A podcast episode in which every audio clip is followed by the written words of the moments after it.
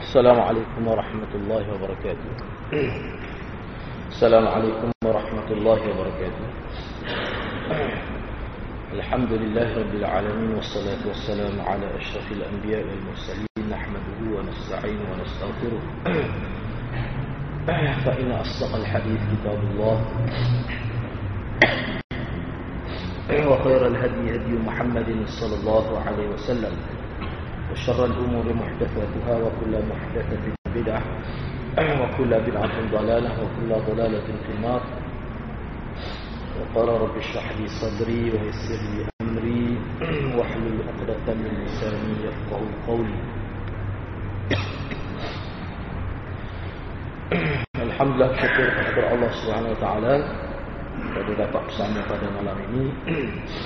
Insya-Allah pada malam ini kita nak sambung lagi perbincangan hadis yang ke-30. Hadis yang ke-30. Uh, cuma sebelum itunya kita nak baca teks hadis sekali lagi ya.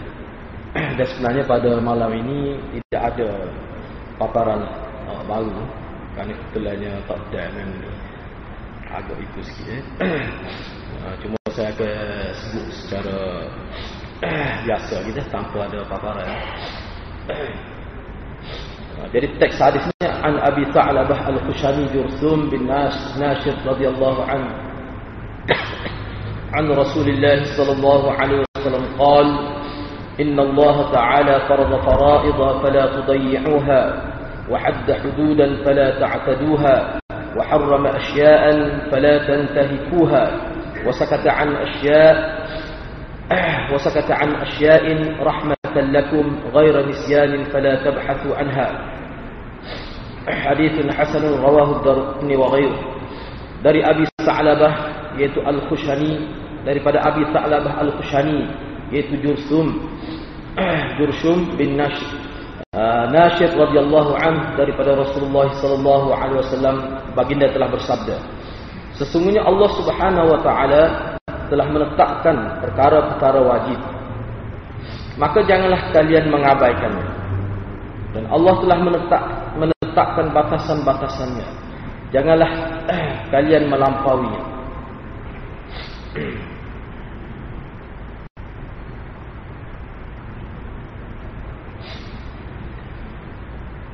Allah telah mengharamkan beberapa perkara, maka janganlah kalian melanggarnya. Allah membiarkan beberapa perkara sebagai rahmat buat kalian bukan kerana lupa dari sisi Allah. Oleh itu janganlah kalian mencari-cari hukum perkara itu. Hadis Hasan diriwayat Daruqutni dan lain. Yang mana pada minggu sebelum ini ya, kita telah pun bicara tentang makna hadis dari sudut bahasa kalimah-kalimah tertentu yang dikira perlu dihuraikan Cuma pada malam ini kita nak tambah sikit lagi perbincangan itu dengan lebih detail. Yang saya petik dalam beberapa buah kitab. Yang pertamanya, kalau kita tengok teks hadis yang ke-30 ni, disebutkan beberapa perkara penting. Iaitu innallaha innallaha ta'ala farada fara'idha fala tudayyi'uha. Yang kedua, wa'adda hududan fala ta'taduha yang kedua yang ketiganya wa harrama asya'an fala tantahiqha jadi tambah selagi yang keempat ni wasa an asya' eh, rahmatan ghaira nisyan itu. Jadi berkait dengan perkara ini hak berkenaan perkara fardu tu jelaslah. Berkenaan dengan perkara fardu yang Allah telah fardu ke itu kira-kiranya tidak menjadi masalah lah. cuma kita akan bincang selepas ni. Uh, ada atau tidak? Dari segi istilah ni berbeza mengikut pandangan ulama fardu uh, hak wajib wajib dan fardu ni. Jadi kalau kita tengok dalam kitab tu sama ada dalam kitab usul ataupun dalam syarah-syarah hadis uh, mana ramai juga ulama dia setuh lah perkara itu. Yang kita akan bincang selepas ni lah insyaAllah kalau sempat ni. Cuma pada malam ni kita nak tengok dari sudut nampak takut kita rasa keliru lah berkenaan dengan kata-kata Nabi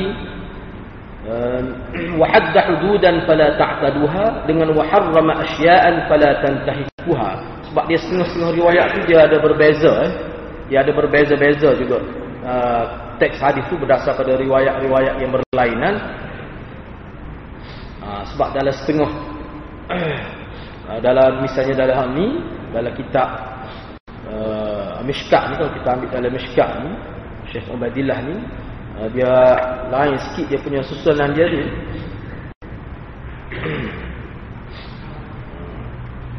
jadi setengah tu waharrama asya'an fala tantahikuha. Sebab dalam kitab ni waharrama hurumatin. Lepas tu waktu duduk dulu wahadda hududah tu duduk kemudian. Jadi ada berlaku perbezaan antara duduk dia dan berbeza satu dua kalimah itu. Jadi waktu tu tidak kira masalah tidak kira bermasalah tu. Perbezaan sebab setengah-setengah tu dia riwayat bil makna. Jadi perkara itu perbezaan sebanyak tu oleh kerana makna tu sama. Dan hadis ni sebenarnya ni kalau nak kira ni mengikut ulama yang umumnya disebut sebagai hadis dhaif ni. Hadis yang ke-30 ni. Hadis dhaif sebenarnya. Cuma kalau kita tengok dalam syarah sebab syarah mata arba'in ni banyak. Ha, bila kita tengok kita rujuk kita dapati banyaklah syahid syawahid tu pada hadis ni dari segi makna walaupun tak serupa dia punya riwayat matan itu tapi dari segi makna tu ada. Sama makna walaupun berbeza sikit sebanyak dari segi lafaz itu. Jadi maka hadis ini dia naik ini jadi hasan li ghairi. Jadi hasan li ghairi oleh kerana ada sokongan daripada beberapa hadis yang lain. Jadi pertikaian itu kita telah sebut dah sebelum ni. Yang mana umumnya ulama sebut ada dua ilat seperti yang kita sudah bincang sebelum ni baik sekarang kita nak tengok apa maksud wa harrama hurumat. Jadi harrama hurumat seperti mana yang telah sebut dah sebelum ni itu berkait dengan perkara-perkara maksiat lah yang diharamkan. Itu makna hormat ataupun wa harrama asya'an Allah telah mengharamkan sesuatu. Dia dia jadi timbul masalah yang ulama bahasan dia tu takut keliru lah. Apa makna apa beza hudud kalau nak kiranya Allah telah mengharamkan perkara-perkara tertentu, beberapa perkara. Maka jangan kamu hampirinya ataupun jangan kamu lakukannya. Dan Allah telah meletakkan hududnya, jangan kamu langgarinya, jangan kamu lampauinya. Tidakkah hudud-hudud Allah misalnya zina dan sebagainya, tidakkah benda itu termasuk dalam ma harramahullah? Tidakkah kau itu termasuk dalam apa yang Allah haram? Apakah hadis ini mana berlaku takrar, berlaku pengulangan makna walaupun lafaznya berbeza? Kelaguan. Takut kita faham apa beza hudud? Ha. Allah telah menetapkan hudud dia. Tilka hududullah fala ta'taduha dalam Quran itu. Patut Allah telah mengharamkan sesuatu. Tidakkah ayat itu menunjukkan haram juga langgar hudud Allah? Ha. Misalnya melaku apa ni kita terminum arak, ha, mencuri, itu berkait dengan hukum hudud. Jadi benda tu benda perbuatan itu termasuk melanggar hudud Allah. Tidakkah termasuk benda harama tu, benda yang diharamkan oleh Allah? Jadi nampak macam berlaku takrar pengulangan makna. Walaupun tidak berlaku pengulangan lafaz walaupun lafaz itu berbeza tapi mungkin kita takut kita faham. Jadi nampak serupa ke pun dia mesti ada beza tu Nabi sebut. Ha, sini ada khilaf ulama di sini. Ha, sebelum kita nak tengok dulu. Ha, jadi waharrama ha, wahadda hududan fala ta'taduha kalau dalam syarah ni disebut Ha, itu berkait dengan kalau kita lihat dari segi bahasa hudud ni haddan itu dia memberi erti man larangan tegahan. Dan merupakan kita kata garis pemisah di antara dua perkara. Itu makna hudud dari segi bahasa ni. Jadi diertikan bila kata hudud Allah diertikan had-had syarak batasan-batasan syarak yang mana batasan itulah yang memisahkan di antara yang halal dan yang haram Ha, sebab tu kata kalau kita faham gitu, dia akan jadi serupa dengan waharrama asya' tu. Serupa tu makna dia tu. Kita akan faham gitu lah. Ha, kita nak tengok bagaimana surah-surah hadis, bersyarah-bersyarah hadis, faham hadis ni. Takut. Kalau kita baca mungkin kita tidak nampak lah. Lagu mana lagu ni? Bagi tu lah ni kita kata. Ada, dia ada kan? Walaupun asalnya gitulah seperti yang saya sebut tadi. Ha, yang biasanya mengikut istilah fuqha, istilah fuqha, kita ambil dulu istilah fuqaha, ahli-ahli fiqh. Kalau kita tengok dalam kitab kita usul, kitab fiqh dia bahalah. Dia kata hudud, bila kata hududullah, dia ada tiga makna. Ha, mengikut fuqaha. Ha, mengikut ahli fiqh, bila kata hududullah tu dia ada tiga makna. Ahaduha al-maharim wal ma'asi. Wa minhu qawlu ta'ala tilka hududullah fala taqrabuha. Makna yang pertama kepada hududullah ini, hudud ini dengan erti perkara-perkara yang diharamkan dan perkara-perkara yang bila dilakukan dikira derhaka kepada Allah. Ha, itu makna yang pertama mengikut ahli fiqh. Itu mengikut ahli fiqh. Jadi dia kata, itulah maksudnya dia kata. Maksud pertama yakni maharim dan maasi benda-benda yang diharamkan Allah dan benda-benda yang dikira derhaka jika dilakukan, itulah maksud tilka hududullah fala taqrabuha. Itulah dia batasan-batasan Allah, jangan kamu hampirinya. Itulah maksud dia kata. Kita apalah makna yang kedua. Lepas ni kita tengok perbincangan ulama sikitlah berkenaan dengan Yang kedua, mengikut ahli fiqh para fuqaha hudud Allah itu dengan erti al-uqubatul muqaddarah ar-radi'atu 'anil maharim al-mughallaz. Yang dimaksud hudud hudud ini maksudnya hukumnya itu sendiri. Hukumnya yang telah ditetapkan jumlah dia secara tahdid bila bila mana dilakukan perkara-perkara dosa besar haram yang berat. Ha, misalnya contohnya hak zina. Orang melakukan zina ke sudah tetap dah seratus hotel. Nah, ha, kalau sekiranya dia muhsan kena rejam. Oh tu tak boleh tak boleh tu. Tak boleh ziyadah, tak boleh nuksan. Tak boleh tambah, tak boleh kurang. Amat itu mana hak yang sudah ta'yin dah. Jumlah dia tu. Ha, ini orang panggil hukum eh. Hukum yang telah ditetapkan secara ta'yin. Tidak boleh nuksan, tidak boleh kurang, tidak boleh tambah. Ha, ini ni mengikut istilah fuqaha ni salah satu makna hududullah. Begitu juga minum arak misalnya. Ha, minum arak dan sebagainya. Ha, cuma minum minarat tu kita tengok selepas ni lah. Yang ketiga, mengikut fuqaha juga makna hududullah juga boleh dengan erti uh, perbuatan-perbuatan yang diizinkan oleh syarak dilakukannya. Mana perbuatan yang mana syarak izin, dah boleh kita buat. Boleh kita buat. Sama ada dalam bentuk boleh tu wajib diizinkan laku tapi hukumnya wajib ataupun sunat ataupun harus. Itu termasuk laku. Hal itu termasuk. Jadi mengikut fuqaha untuk yang ketiga ni iaitu perbuatan yang Allah izinkan kita lakukan. Sama ada perbuatan itu hukumnya wajib, sunat ataupun harus. Hal ini termasuk dalam ayat lain. Dalam surah dalam surah yang sama. Dalam surah yang sama surah Al-Maidah lah ke yang tilka hududullah fala ta termasuk juga. Termasuk dalam hal tadi juga dia. Apa ni? Cuma bezanya tilka hududullah fala ta'taduha. Hak tadi tilka hududullah fala taqrabuha. Hak ni ta'taduha, hak tadi taqrabuha. Hak ni dah. Hak ni berkait dengan uh, tilka hududullah fala taqrabuha. Hak ni berkait dengan uh, fala ta'taduha dia berkait dengan perbuatan-perbuatan yang Allah benarkan kita buat, izinkan. Izin itu dalam huraian fuqaha bermaksud perbuatan yang hukumnya wajib perbuatan yang hukumnya sunat dan perbuatan yang hukumnya harus. Itu tiga mengikut fuqaha. Ha, tapi kalau mengikut ahli hadis pokok ahli hadis dia kata lagu lain, tidak lagu tu. Sepuhat tadi lah. Mana hudud syar? Maknanya kita kata batas syar. Antara hak dia kata al-halal bayyinun wal haram bayyin. Itu ha, batas dia tu. Ha, tengah. Mana kalau tepuh hak tu maka terjatuh dalam lemah yang haram. Walaupun ada juga misalnya Ibnu Rajab dia kata sebenarnya dia kata ikhtilah lafzi makna sama je dia kata. Ikhtilah lafzi itu sama ada kita ambil ukur hudud ke benar haram benar maksiat semua dia duduk sebelah halik sebelah dia, dia, dia duduk sebelah yang Allah reda bila buat Allah izinkan kita buat. Ha, jadi kalau kita langgar tu itu termasuk dalam haram sebenarnya duduk dalam satu kelompok yang sama itu dia kata. Itu hurai dari segi perincian saja.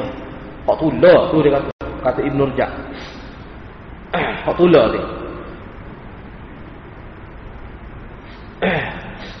Namun ada setengah ulama kata hak wa harrama hurumatin itu hak tu dia lebih umum lagi. Ada juga ulama kata begitu. Wa harrama asya kalau dalam teks kita ni wa bukan wa harrama hurumatin tapi wa harrama asya'in. Allah telah mengharamkan maknanya beberapa perkara asya. Hak ni dia lebih umum daripada hudud. Kalau hudud tu hak lebih bersifat benda yang mana kalau dilakukan kena hukum had. Hak lebih bersifat. Hak tu hakikatnya benda haram juga. Benar maksiat juga kalau buat tu. Tapi hak tu lebih khusus. Hak lebih umumnya termasuk belakang ni. Waharrama asya'an fala tanfah. Ni orang panggil sebut khusus. Selepas tu sebut hak umum. Mana sebut hak khusus dulu kemudian sebut hak umum. Ada juga ulama kata itu. Jadi makna dia tu tidak berbeza. Tujuan ulama bahan ini ayatnya hadis ni lapas ini dia tidak berlaku takrar yang tidak berfaedah. Tidak berlaku pengulangnya sehingga sehingga orang panggil tahsilul hasil. Sebab antara antara apa ni sifat hadis Nabi dia tidak berlaku tahsilul hasil. Salah satu makna al-jami' apa ni Eh, jawami'ul kalim Nabi, kata-kata Nabi yang ringkas, kata-kata Nabi yang sepatutnya masuk, dia masuk, apa perlu dia keluar, salah satu ciri dia, dia tidak berlaku tahsilul hasil dalam istilah dia. Tahsilul hasil itu sebut benda tulah, tak ada faedah. Itu salah satu ciri yang boleh dibezakan antara kata-kata Nabi dengan kata-kata yang tidak kata-kata Nabi. Ha, Jadi sebab tu ulama faham ni. Takut kita kata sumpah tu lah itu. Dah. Dia ada lain makna dia tu. Dia ada makna lain.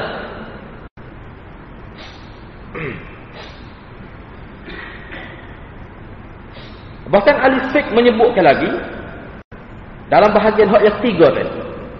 Iaitu hudud dengan erti perbuatan yang diizinkan oleh Allah atau diizinkan oleh syarak. Ahli fiqh menghuraikan lagi, dia detailkan lagi, dia kata kerana i'tidadul hudud yang ini menceroboh hudud Allah itu maknanya eh, melampaui batas dengan melakukan benda-benda yang diharamkan. Jadi yang dimaksudkan uh,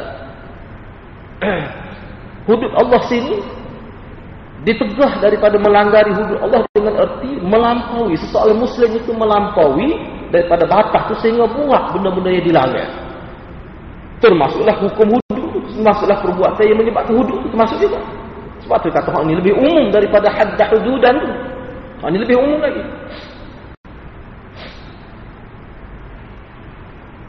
Kerana mengikut ahli fiqh dia kata tak ada di sebalik apa yang Allah Allah bataskan itu yang mana bila dia kita letak satu batasan ahli ini benda yang diizinkan oleh Allah ha, mana selepas daripada batasan tu tu semua benda tu manuh ya'an benda yang dilarang oleh syarat itu ha, maksud dia Ha, lebih umum lebih umum. Walaupun ulama dia bahas dalam, dalam kitab lain saya tengok, dia setuju dengan dia kata, inilah maksud Nabi nak ayatnya, jangan kita jaga dosa besar saja. Jangan kita ni jaga dosa besar saja. Dosa besar kita tak buat. Tak terat. Benda-benda lain kita tak jaga. Kena jaga juga. Benda makruh kena jaga juga. Sebab benda makruh ni termasuk sebenarnya, termasuk yang dilarang juga. Benda makruh Yang tidak disukai. Ha, jadi jangan kita anggap mana benda yang haram saja. Oh, makruh tidak haram. Maka kita anggap kecil. Ada. Dia ada makna yang tersirat. Itu ha, ramai juga ulama kata begitu. Ulama yang terima ni lah. Sebab Ibn Rajab. Dia terima ni. Oh, dia kata maksud. Wahaddah hududan pada ta'taduhan ni. Yang tiga ni. Yang disebut ke ahli fuqaha ini. Yang mana tersirat di sebalik itu. Selain daripada makna yang yang wajib, yang sunat, yang harum. Yang makruh. Itu kita jangan buat. Tak boleh buat juga. Kita kena jaga seberat kita jaga yang wajib tu juga. Kena jaga juga. Tak boleh. Kena ambil kira lah hukum mana pun supaya jangan seboleh-bolehnya cuba hindari daripada melakukan benda-benda yang dikira sebagai makruh ataupun kita kata dosa kecil.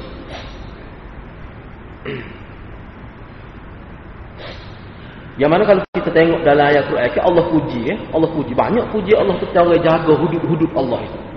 Ah, misalnya disebut banyaklah kalau kita tengok ayat Quran Eh, sesiapa yang langgar hudud Allah maka Allah sediakan azab yang sangat pedih. Sesiapa yang jaga hudud Allah maka Allah akan bui pada dia surga yang mengalir. Dalam Quran banyak disebut gitu. Beberapa ayat lah. Lima ni ayat juga disebut. Itu nak ayatnya bukan semata-mata jaga wajib saja tidak. Memang kalau kita tengok dalam tafsir dia kata gitu. Bukan melibatkan jaga hak, hak fardu saja ataupun jaga tidak melakukan benda yang bersifat had. Dia kena hukum had saja tidak. Ataupun benda yang kita kira dosa saja tidak. Dia jaga juga benda-benda lain yang dikira boleh membuahkan dosa.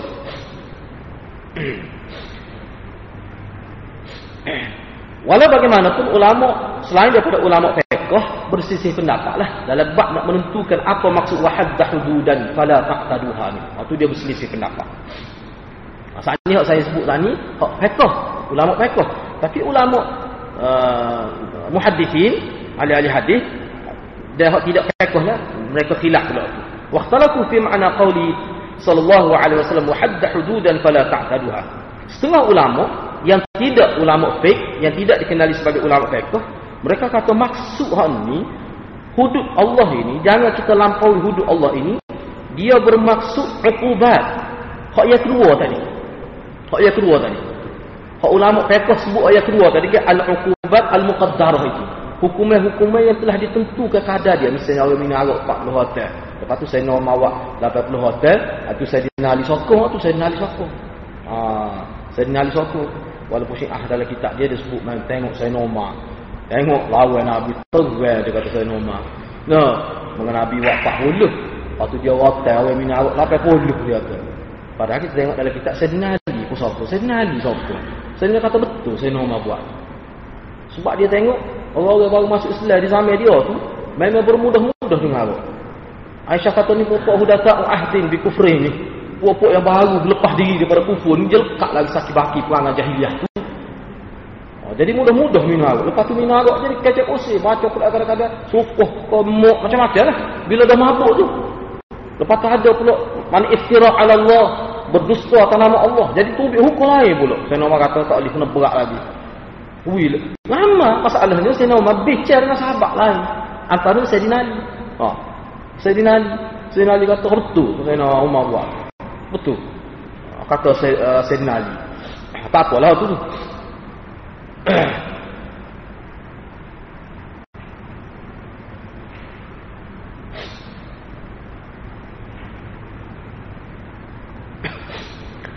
Jadi setengah-setengah ulama ni yang tidak ulama fiqh ni. Dia kata sebenarnya maksud wahadda hududan fala ta'd hukum hukum had apa ni hukumnya tu sendiri.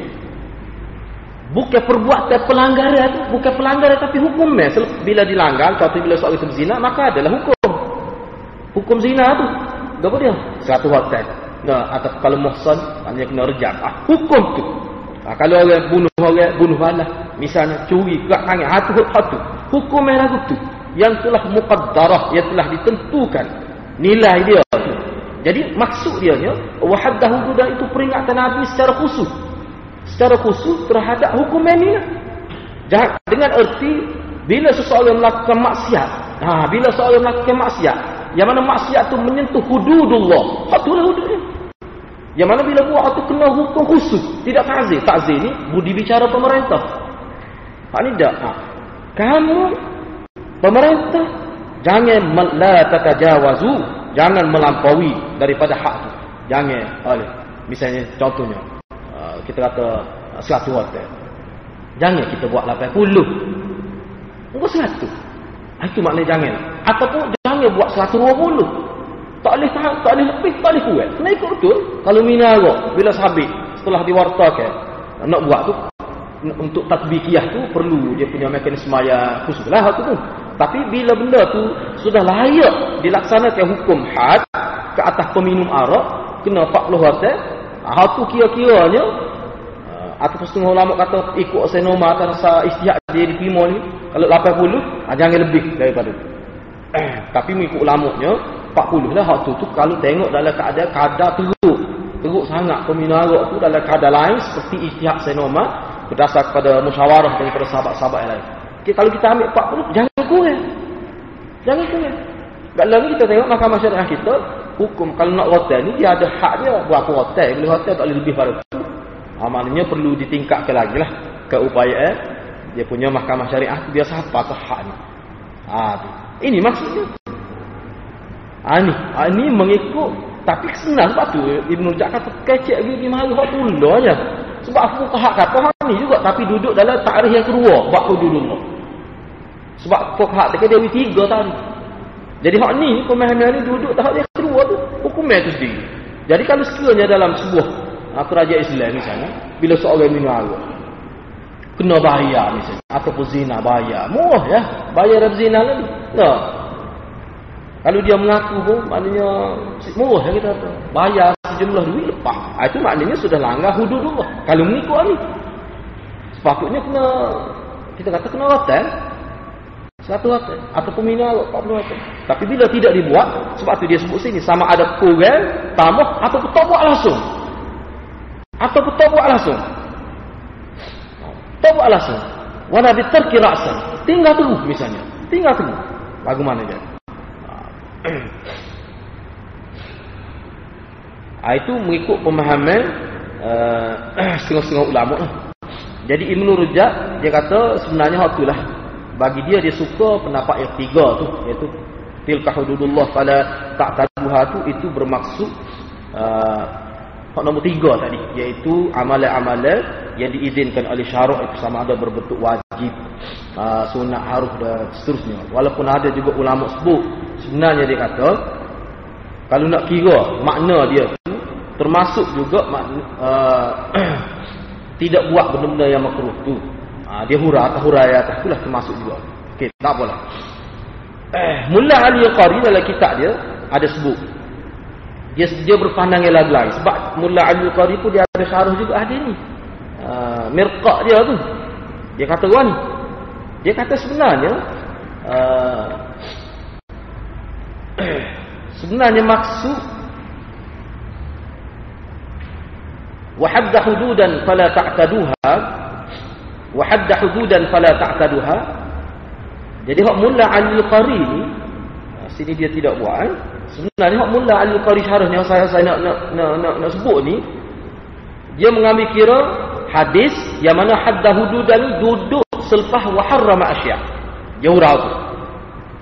Dia bukan hurah hadis ni dia hurah hadis ni juga cuma hadis ni hak wa hadda hududan duduk selepas wa harrama asya sebab hak tu hak jadi gilahnya. Hak tu gilahnya. Mengikut mula Ali Al-Qari dia kata sebenarnya hak Allah sebut inna Allah farada fara'idha. Patu wa harrama asya'an fala tantahikuha. wa hadda hududan mari pula wa hadda hududan fardu atau jelas benar fardu. Benar fardu ni secara spesifik lah khusus benar fardu. Lepas tu mari wa harrama asya'an atau berdasarkan hari wa harrama hurmatin. Mana tu umum tu masuk belaka hudud tu masuk belaka benda yang diharamkan Allah. Semua jenis maksiat pun masuk belaka. Tiba-tiba mari pula wahaddah hudud dan hak ini sebagai takrir dan takkid. Takrir dan takkid ni maksudnya wa mari hak hudud ni nak ayat untuk menetapkan lagi, menegaskan lagi, memperkemahkan lagi, nak bertegah lagi kepada hak dua oleh atas tadi. Jadi dalam banyak-banyak tadi hak paling berat kita kena jaga adalah hududullah dalam konteks bila melakukan perbuatan-perbuatan yang diharamkan menyebabkan kena hukum had. Ha, itu maksud hudud. Itu maksudnya. Hak tu perlu dijaga lagi. Sebab tu teruk. Kukuk mana pun. Walaupun hak tu hudud termasuk dalam muharramat juga. Termasuk dalam maksiat juga. Tapi dalam banyak-banyak muharramat. Banyak-banyak maksiat. Hudud itu perlu dijaga lagi. Secara khusus. Hudud ni kena ingatlah. Mana perbuatan salah yang dilakukan dalam agama sehingga terjebak sehingga terkena hukum. Misalnya kalau zina ada hukum khusus suatu waktu minum arak 40 khusus.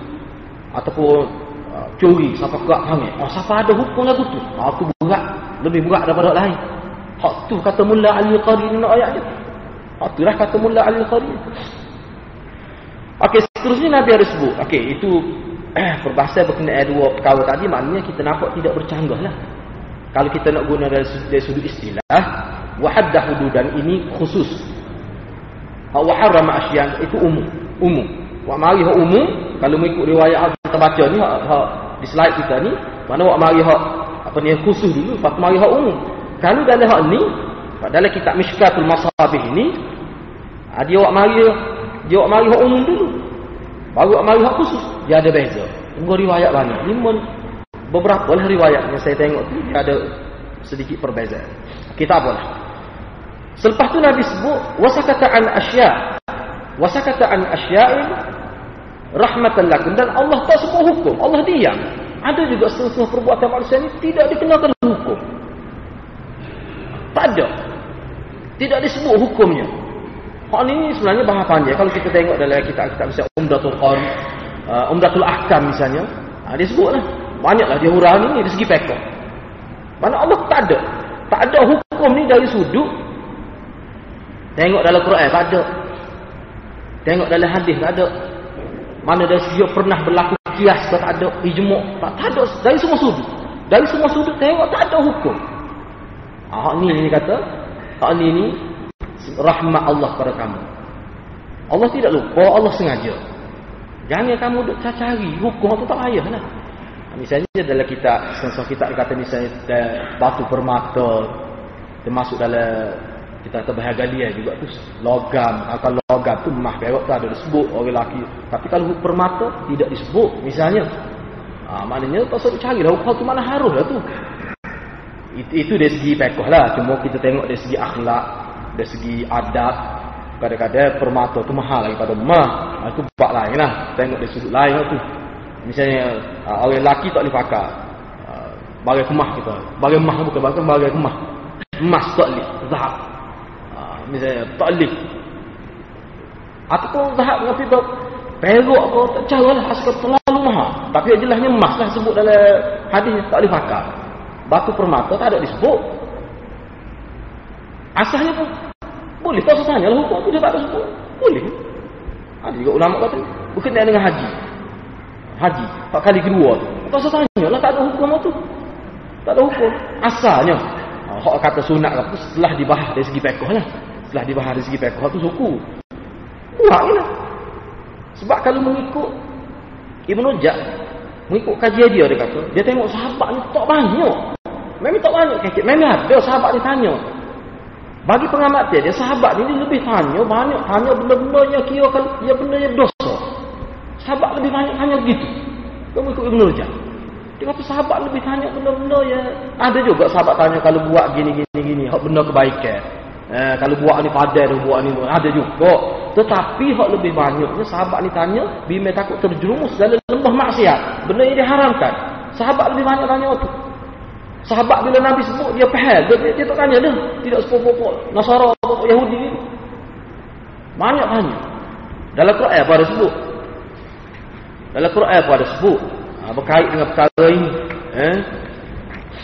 la tas'alu an asya'in misalnya kan la tas'alu an an asya'in ah, misalnya ya ayyuhallazina amanu la tas'alu an asya'in in tubdalakum tasukum wahai orang beriman janganlah kita tanya banyak perkara ikut nabi suruh jangan kita tanya banyak perkara kalau diperjelaskan kepada kamu takut menyusahkan kamu itu biasa sahabat jadi hak ni pun hadis ni sebenarnya kok mana pun tak sempat banyak kecek dalam agama ni dia tentunya buat hak mana ada tu buat Lepas tu tak boleh rasa bertanya. Oh, tu memang boleh. Tengok dalam hadis boleh. Tanya dengan maksud nak tahu. Dalam bab hukum-hukum yang tidak jelas itu. Ha, tu. Ni maknanya orang panggil semacam suka takwil. Ataupun setengah ulama sebut pertanyaan yang dibenci oleh Nabi benda yang sudah jelas boleh buat dah. Boleh buat dah buat. Buat tu. Misalnya zaman Nabi pun berlaku benda tu buat. Kadang setengah-setengah tu tambah tu dia berasa. Hak tu bimbang tu ulama kata tu. Dia tanya tu kalau dia berasa macam tak cukup. Hak tu tak boleh tanya kerana maksud gitu. Berasa tak cukup, berasa kurang. Eh berasa nak lebih lagi. Hak tu Nabi tak boleh. Hak kalau aku buat dah, tentu dah amalannya begini ni. Berkait dengan masalah ni, kau buat aku. Tak payah tanya lebih-lebih. Sebab kalau tanya ni dia banyak pula timbul. Bila orang banyak tahu pula akan timbul. Jadi. Sebab apa? Pertanyaan itu bahaya kalau kita layan. Dia boleh jadi kerana rasa tak cukup atau rasa tak ada. Benda tu bahaya nisbah pada Nabi. Lama mari bahasa pula. Mana orang lain lebih hebat daripada Nabi pula. Baca orang lain, orang lain aja lebih hebat daripada Nabi. Kita lebih rasa jilah kita tu. Lebih rasa tenang. Baca selawat orang lain aja daripada Nabi. Ah, kalau itu bahaya. Ha, tu bimeh. Takut jadi lagu tu. Ha, misalnya, lepas maya kan sebagai contoh kan. Nabi sikit-sikit Nabi buat. Ha, dia kata sikit. Tak masalah Nabi sikit-sikit tu bukan masalah sikit. Masalah Nabi baca lain semua. Memang kalau gabung banyak daripada kita baca ni kalau kita gabung sekali. Ha, jadi kita ni baca se pakua baca tu. Ha, jadi memang nampak banyak. Sebenarnya sikit kalau dia tu. Kalau banding dengan Nabi 23 tahun tu kita kata dah hak ni hak ni berbeza-beza semua. Berbeza-beza semua. Cuba tengok ada hadis Nabi doa tu banyak banyak doa tu walaupun sikit tapi Nabi baca berbeza-beza setiap kali raya. Memang kalau gabung, panjang. Kalau nak gabung semua panjang. Eh, jadi hakikatnya tidak sikit. Kerana doa ni mengikut ulama salah satu ciri doa sebenarnya dabit pada doa. Kalau kita tengok dalam kitab doa, dobit bagi doa, doa yang sebenar mengikut cara Nabi doa yang bersesuaian dengan keperluan. Tu doa sebenarnya. Sebab doa-doa mana minta keperluan. Keperluan kita jangan minta. Gak keperluan tidak sama. Jadi kalau kita minta sesuatu yang kita tidak faham atau orang minta, kita tak tahu dia minta apa, ah, itu dari segi dhabitnya dia tidak berapa kena dari segi kaifiat doa. Itu memang ulama sebut itu dah lepas doa. Kita fikir pun sabar ke? Orang, kalau orang tu minta, kita tahu dia minta apa. So, masalah kita, ah, itu lebih dekat. Ah, lebih, lebih dekat lah. Tetapi, kalau dia sebut sesuatu, kita pun tak faham.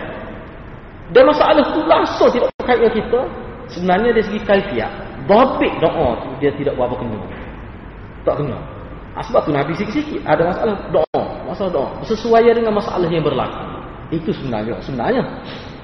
Ha, jadi benda tu kalau kita boleh hubung, kita cuba adjust sikit, dah biar jadi sesuai dengan kedudukan keperluan kita, maka saya rasa dia akan memberi kesan seperti mana kesan pada sahabat lah. Bila sahabat ikut Nabi tu, jadi kesan tu kesan dia. Ha, kaifiat tu. Bahkan setengah ulama kata antara hukum, kalau kita nak bahas, antara hukum hukum dengan kaifiat, kaifiat tu lebih besar. Ah tu. Besar tu kan hukum ni tu sudah kau tak tahu, kau tak sah ibadat. Tapi kalau tahu, kalau tahu, buat pula tak kena misalnya, ha, dia boleh jadi benda yang lebih besar. Dia boleh jadi benda lebih besar. Ha, kesan dia tu bukan kepada individu, kesan dia kepada masyarakat. Banyak pula benda lain yang akan timbul. Ha, jadi benda-benda tu perlu kita bagi perhatian lah.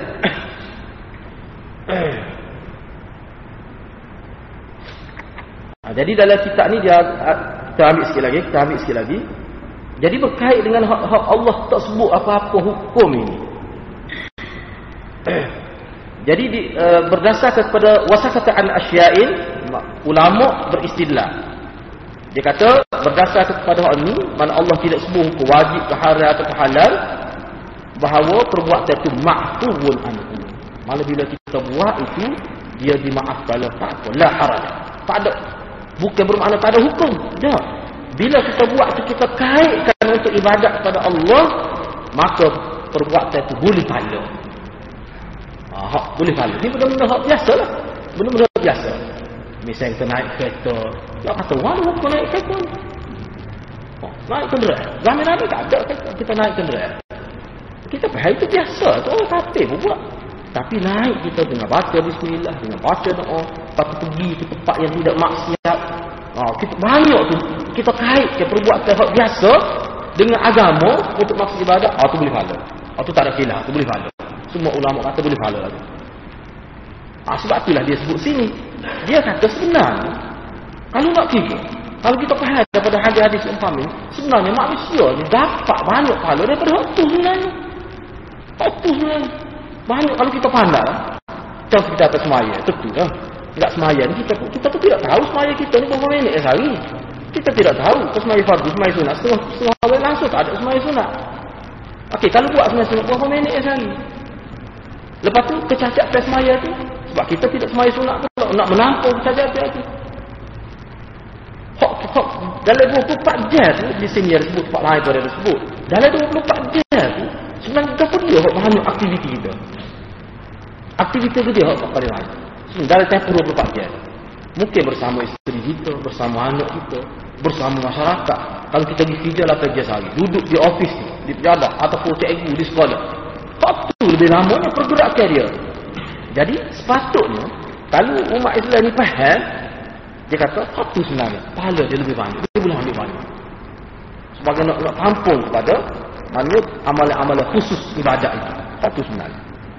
Eh, misalnya cikgu pergi sekolah. No, sampai 40 tahun mengajar. Banyak tu. Kalau dia pahala dia akan dapat tu. Tapi dia ada babit dia. Dia kena jaga lah disiplin dia sebagai guru tu. Ha, situ maknanya dia kena ada. Sebab itulah dalam kita, dalam agama Islam kan, mana dia ada, ada boleh ilmu. Ha, nak, nak, nak boleh ilmu sama ada pelajar, guru dia berkait dengan ilmu. Nak supaya boleh pahala tu, dia ada adab dia. Setiap benda nak mari masjid. Tak ada khilaf bahawa mari masjid ni lebih, semaya masjid lebih daripada mari tempat lain. Tak ada khilaf tu.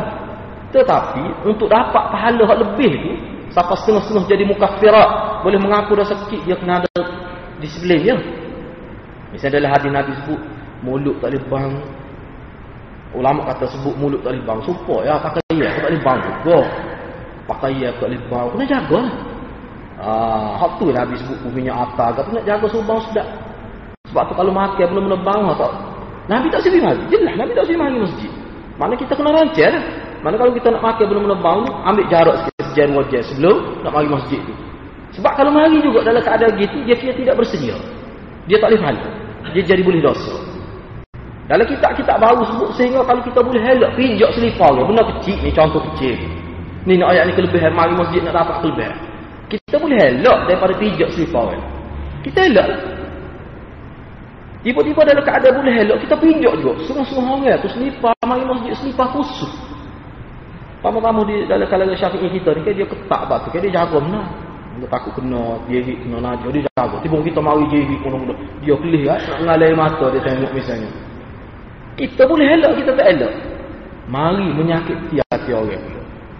Pertama-tama kalau orang turun masjid, tengok selipar ponok tengah seluk, kita jerit misalnya. Orang tak, lah kalau tengah jin hari mulut uduh, dia kata, Lepas tu, tak boleh pada lagu tu mari masjid, tak ada faedah lagu tu. Eh, itu kena jaga pun lagi.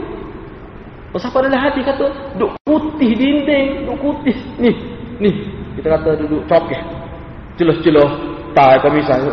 Temek, temek, tangan, tu betul ni. Tu kau kena jaga masjid ni. Apa kau mari duk gosok kaki, daki atau soh ni? Masjid ni. Oh, lagi tak. Nak duk gosok kaki. Ha, sekena ingat ada benda kecil kan. Tetapi ia boleh menyebabkan tertahan kelebihan. Mari masjid. Apa ha, benda-benda gitu? Kena jaga. Apa ha, benda-benda gitu? Dia, dia luah sebab tu. Lama kata ini memang luah benar. Orang ini memang luah benar. Kena jaga. Lepas tu mari duk cokeh gigi apung, dia berasa ada sisa-sisa, dia pupuk buat atas mati. Ah, tak boleh tu. Semua orang kata haram buat tu. Tak boleh. Ah, kena jaga. Jadi waktu tu termasuk dalam ni. Eh, termasuk dalam mana benda yang Allah termasuk dalam benda yang Allah hudud Allah dalam konteks yang lebih luas. Ah, bukan hudud ni. Hudud Ibnu Rajab sebut tadi. Ah, dalam konteks yang ketiga mengikut alif ekor tadi. Ah, termasuklah. Jadi kena jaga juga.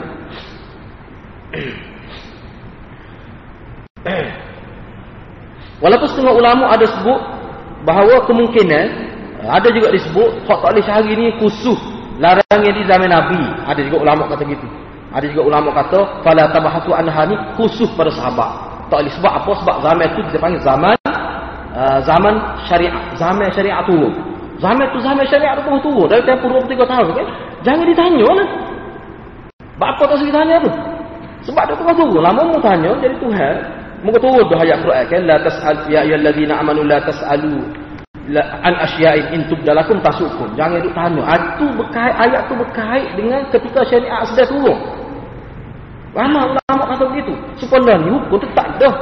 Kalau ada maklumat-maklumat bahawa kita tahu tu kita rujuk pada maklumat yang telah ada kita kias dan sebagainya menggunakan kaedah-kaedah yang ditetapkan oleh ulama. Jadi hak tak boleh tanyanya zaman ketika syariat sudah turun, zaman Nabi. Lama kita tanya Allah turunkan yang berat kepada kamu. Seperti berlaku pada zaman pokok Yahudi ya, Bani Israel ke mana.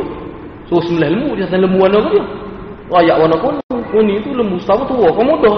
Jadi banyak masalah. Padahal semua ulama kata kalau meleh mana-mana lembu pun sudah cukup dah untuk melaksanakan perintah itu.